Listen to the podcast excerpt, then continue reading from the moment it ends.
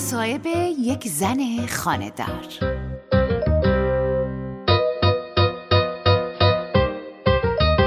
کاش تعطیلات تموم نشه. کاش قرنطینه همیشگی باشه. با اینکه دلم برای مامان بابام تنگ شده، با اینکه خسرو هم نمیگه ولی میدونم که دل اونم برای مامان باباش تنگ شده، اما آرزو کردم تا ابد تو خونه بمونیم و خودم با دسته خودم تو بالکن گندم بکارم، درو کنم، نون بپزم، نون خالی رو با آب بخوریم، اما خسرو نره سر کار. دوستم امروز یه پیامی برام فرستاده بود، نوشته بود اولین روز بعد از اتمام تعطیلات سال نو نود درصد شاغلین به کرونا تبدیل میشن و بیش از هشتاد درصدشون متاسفانه فوت خواهند کرد. یعنی اگه خسرو خوششانس‌ترین مرد روی کره زمینم باشه که با شناختی که من ازش دارم و با ازدواج ناموفقی که با من داشته، بعید میدونم جز ده درصدی باشه که کرونا نگیره و اگه مبتلا هم بشه با توجه به بخت بدش دیگه زنده نمیمونه. پنجا پنجا هم نیست. این پیغام شبیه شایعه نیست، چون یه پرستاری ضبط کرده و تاکید کرده که آمار کشته شده ها بیشتر از ده هزار نفره و انقدر پرستار اش ریخت که منم گله گله اش ریختم، آب دماغم را افتاد. من باید یه کاری کنم که خسرو از خونه بیرون نره. باید خودم رو بزنم به مریضی. اما چه مریضی؟ خب این خودش خیلی اهمیت داره. بازم فیلم اون پرستار رو میبینم. چقدر کارش مقدسه، چقدر دلسوزانه داره اطلاعات میده، بی سانسور، بی پرده. آه. تصمیم خودم رو میگیرم.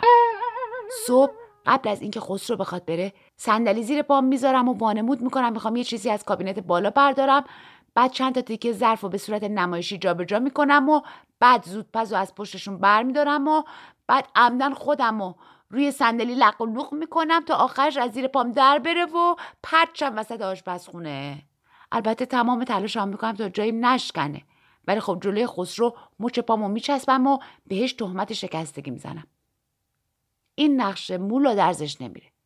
خسرو مجبور میشه منو ببره دکتر رو سر کار نره. شاید سرعت انتشار ویروس توی بیست و چهار ساعت آینده کم بشه. شاید پام واقعا بشکنه و خسرو به اجبار مرخصی بگیره. داره پیرناش رو اتو میکنه. خوشحالی که قراره بره سر کار. اینو از هیجانش برای اتو کردن لباساش میفهمم. اینو از ماشین لباسشویی که روشن کرده تا شلواراشو بشوره میفهمم. تمام روزو به مرتب کردن وسایلش اختصاص داد و دوتام فیلم دید. دلم مثل سیر و سرکه میجوشه. تمام اینترنت پر از فیلم پرستار مهربونه با کلی تیترهای ترسناک. خسرو اینو دیده میخواد بره سر کار؟ عمرن نمیذارم.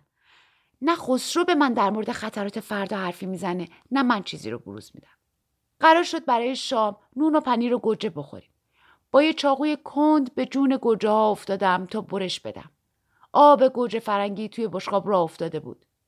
کاش من شاغل بودم و خسرو خونه دار.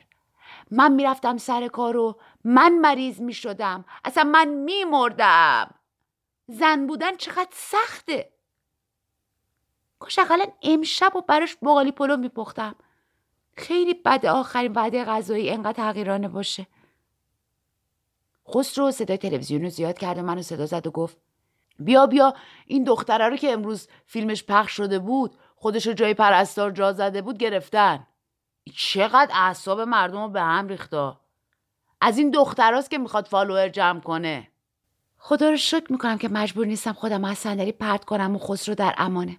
لبخند میشینه روی لبم.